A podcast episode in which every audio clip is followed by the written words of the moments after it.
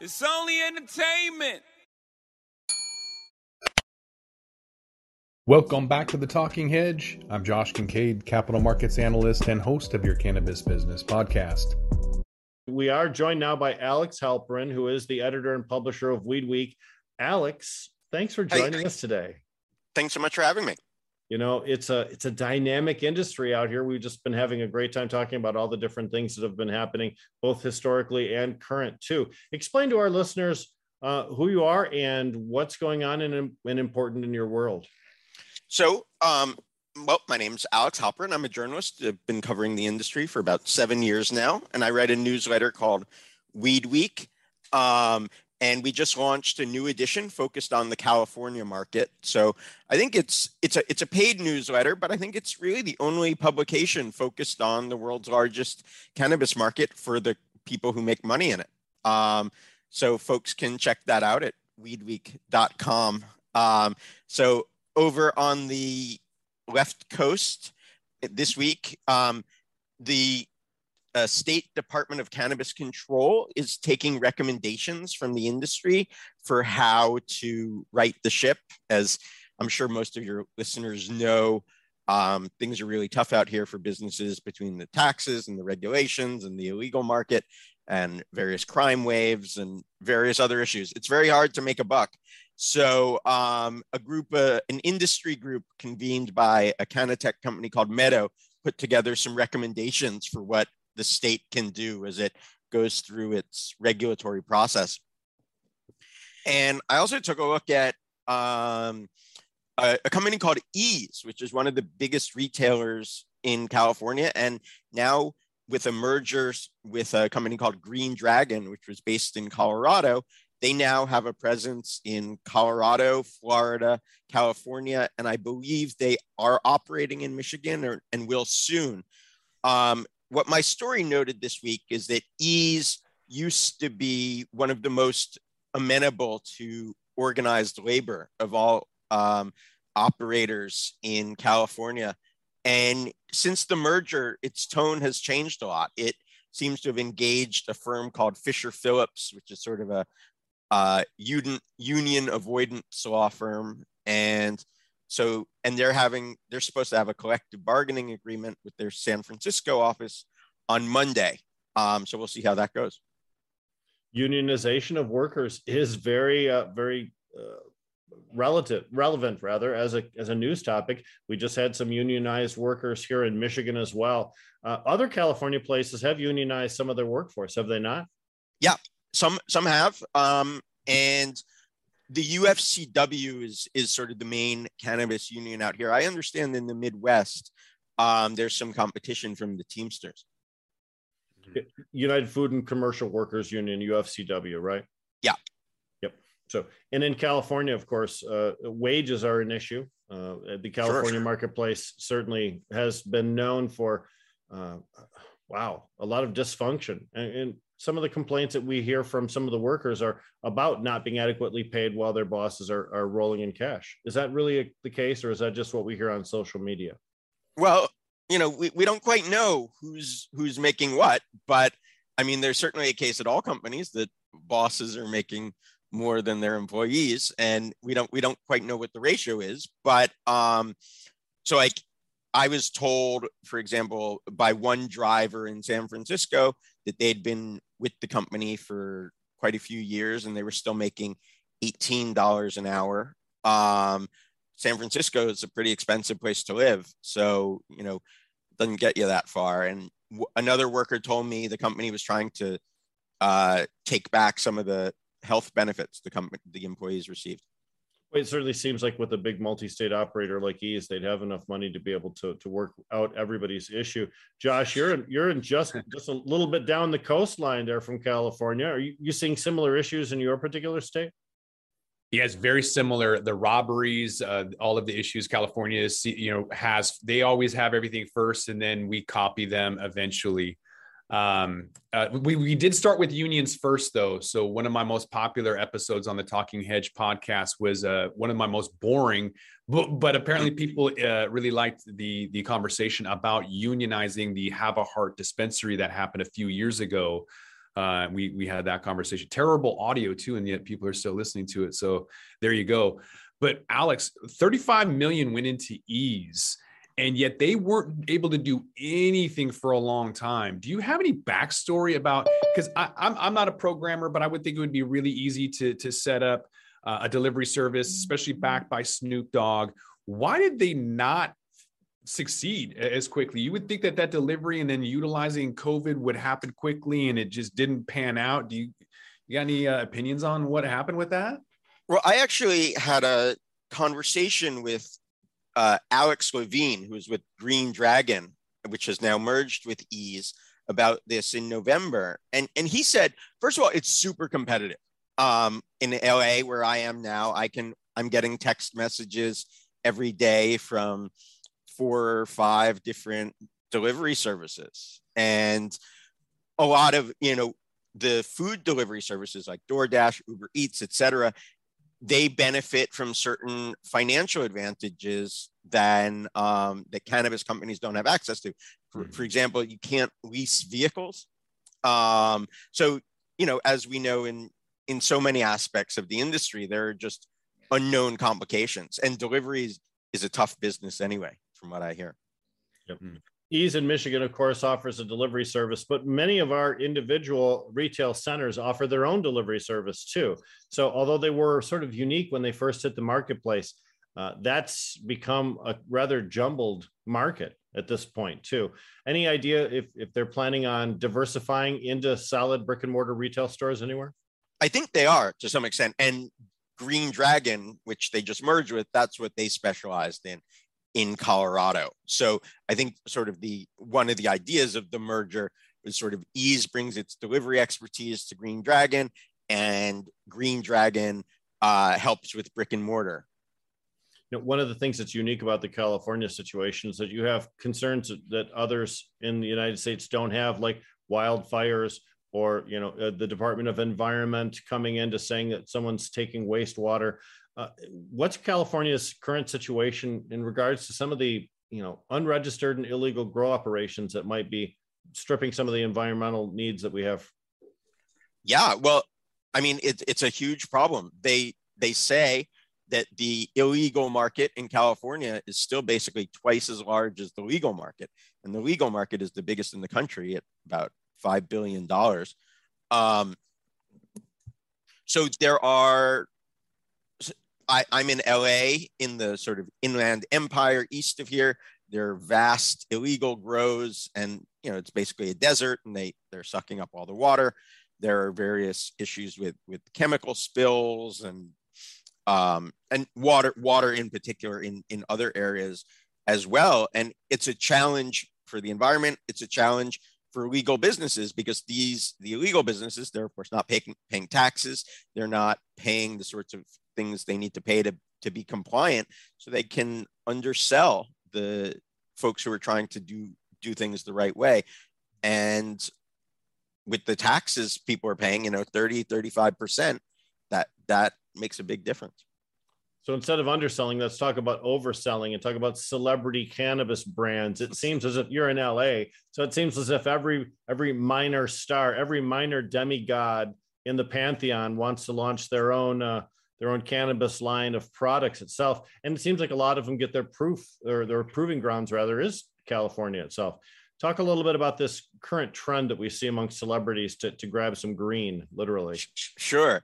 Well, I mean, so some seem to be doing really well. And I'm not, I'm not really an expert. Like Mike Tyson's brand seems to be catching on and, and going to several states. And of course, they had the the ear gummies, which was sort of I guess you have to be about my age to remember that.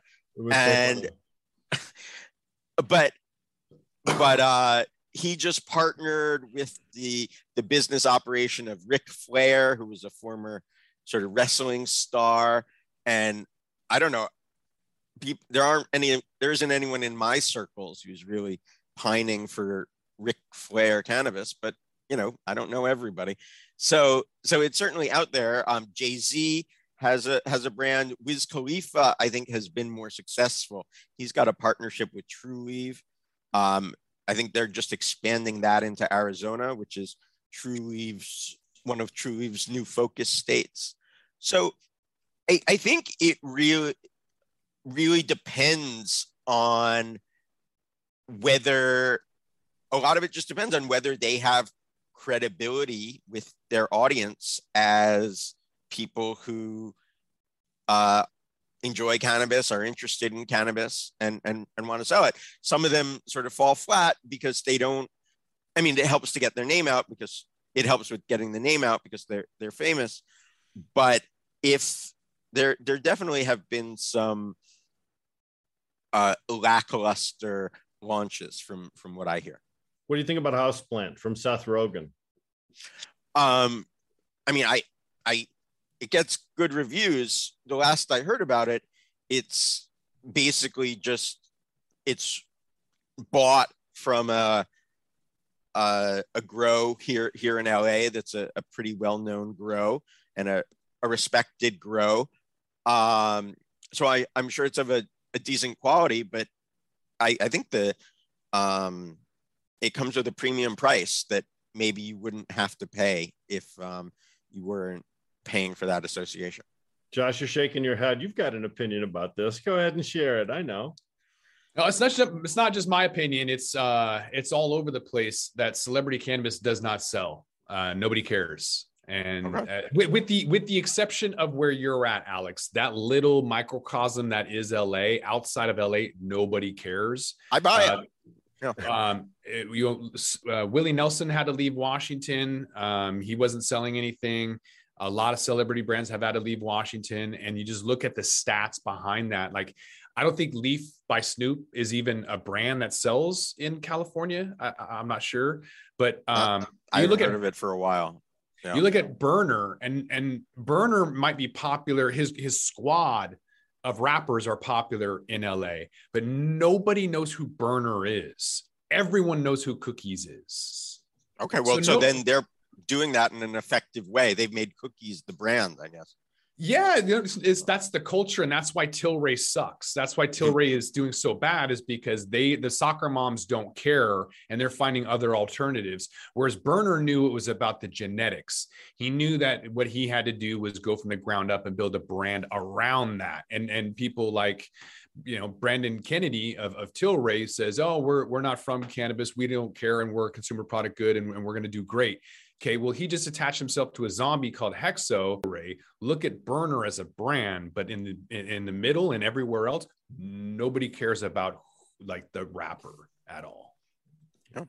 I know the Berner uh, Cookies actually just opened or is planning to open stores in both London and I believe Barcelona as well, which would make it one of the first legitimate international retail cannabis brands uh, that's of course exciting, but you can only maintain that kind of reputation if you're delivering quality product on the back and, end. And, and, he's not. I was just in Vegas. I just got back yesterday. I paid fifty five dollars for a um, a cookies blunt, and it was terrible. So oh, if, really? he if he keeps doing that and he's overpricing his uh, and it was not the Gen X I've heard of, not the Gen X I'm used to, and I would never buy that again. So I I, I just bought a, a, blunt down the street for eighteen dollars for three and a half grams, mm-hmm. not a two gram blunt for fifty five dollars. So if Cookies thinks they can get away with that long term, they're joking themselves. They need to stick with what they started with, and that's cultivars that people want with phenotypes that people go back for. We have a cookie store here in Detroit on Eight Mile, and it does a uh, little little bit off Eight Mile, but it does very very well because it has a solid Michigan grower behind it. One of the things people don't understand is that even if you have a national brand name, each individual state has its own regulations regarding cultivation. You can't take a joint grown in California and sell it in New Mexico or in Michigan or in Arizona. That brand requires each individual state to have its own infrastructure as far as cultivation goes. And not all cultivators can meet that national standard or that, that original uh, that original love that someone might have had for that first time that they sampled that. And that's really difficult. Alex, even within the state of California, which is one of the largest states that we have, and it's so long as far as a coastline goes, do you see that there's a great degree of variation in product uh, uh quality, even within different spots of the state from the same brand name? You know, it's funny. I haven't really been anywhere in two years. Um, so, so, so I, I'm not, I'm not I'm not exactly sure about product quality across the state because, well, I mean, I think brands for the most part are all coming from one place within the, California. Most of them have have centralized operations, but there's certainly differences in in price, and those are sort of changing in in real time. I I, I think. Yeah. Well, that's concerned. Josh, what about you? Uh, you're seeing consistency amongst brands in, in Washington State and elsewhere. No, I'm not seeing consistency anywhere. If you if you find a really good cultivar or you know strain that you like, good luck because it's not going to be around. Um, you know they change all the time. Or the blunt I just mentioned, uh, they haven't had those blunts for at least two months, and I've been asking why, and and we're speculating that something happened with the farm. So if you don't have, you know, spider mites, mold, blight, whatever, uh, maybe you just don't have that that particular strain anymore because it didn't sell enough, or the the blue dream you really liked really turned into a green crack somehow through you know GMO product or whatever. Um, you know, going from your F1 to to down the road, it just changes. I don't know, but I don't think there's consistency at all in this industry you know, Alex, we have a few minutes left here. Can you leave us with a, a happy, wonderful story about California and the things that you've been covering lately on your particular publication? Well, um, you, you know, I think th- there's a lot of talk about how so much of the state you can't get legal product, and I, I think that is beginning to change. More more cities you see opening their first stores in places that are lesser known, that are smaller cities and, and stuff like that. I, I think it's really um, expanding and that access is becoming a little more possible. And that, that's good because when people have the option, they they generally want to and and the tax situation is reasonable. They probably want to buy legal product. They they trust it. They want it tested.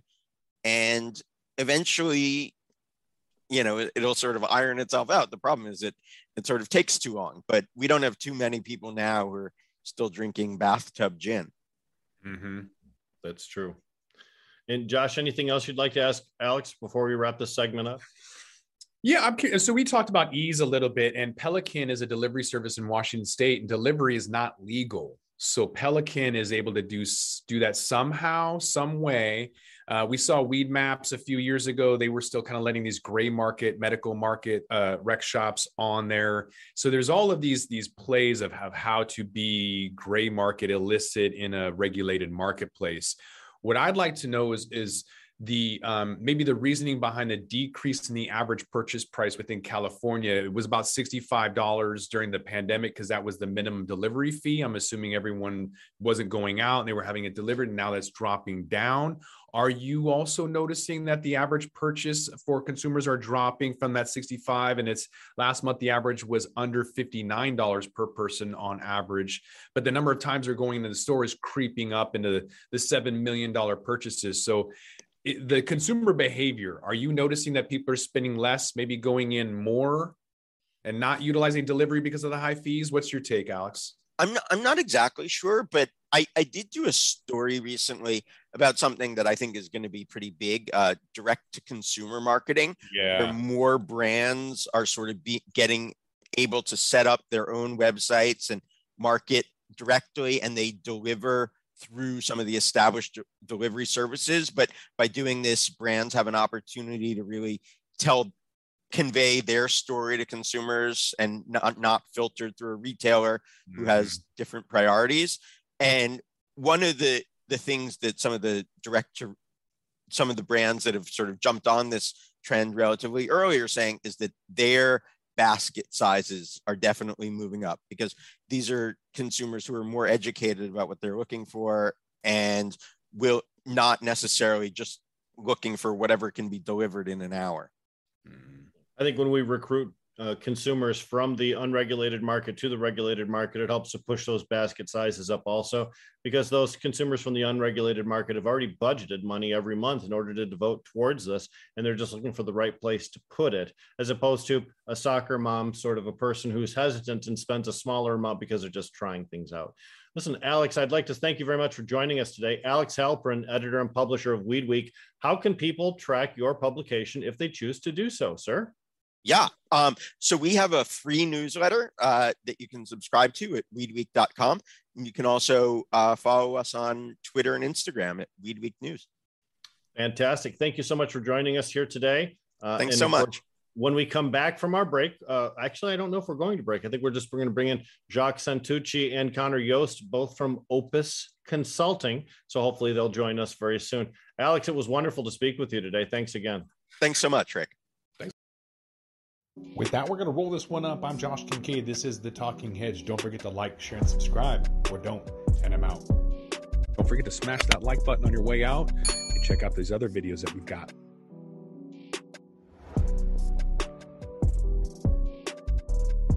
Thanks for listening to today's show. To check out more great cannabis podcasts, go to podconx.com. Here's a preview of one of our other shows. How do cannabis CEOs balance growth and optimization strategies? What is THCO, Delta 10, and CBNA, and why should you care about these minor cannabinoids? And why isn't the endocannabinoid system covered in medical school? Most people think they're up to date in trends in the cannabis industry, but they're about six weeks behind. Learn about what is truly next in the cannabis space by joining myself, Brian Fields, and Kellen Finney every week on the Dime Podcast, and of course, on PodConx.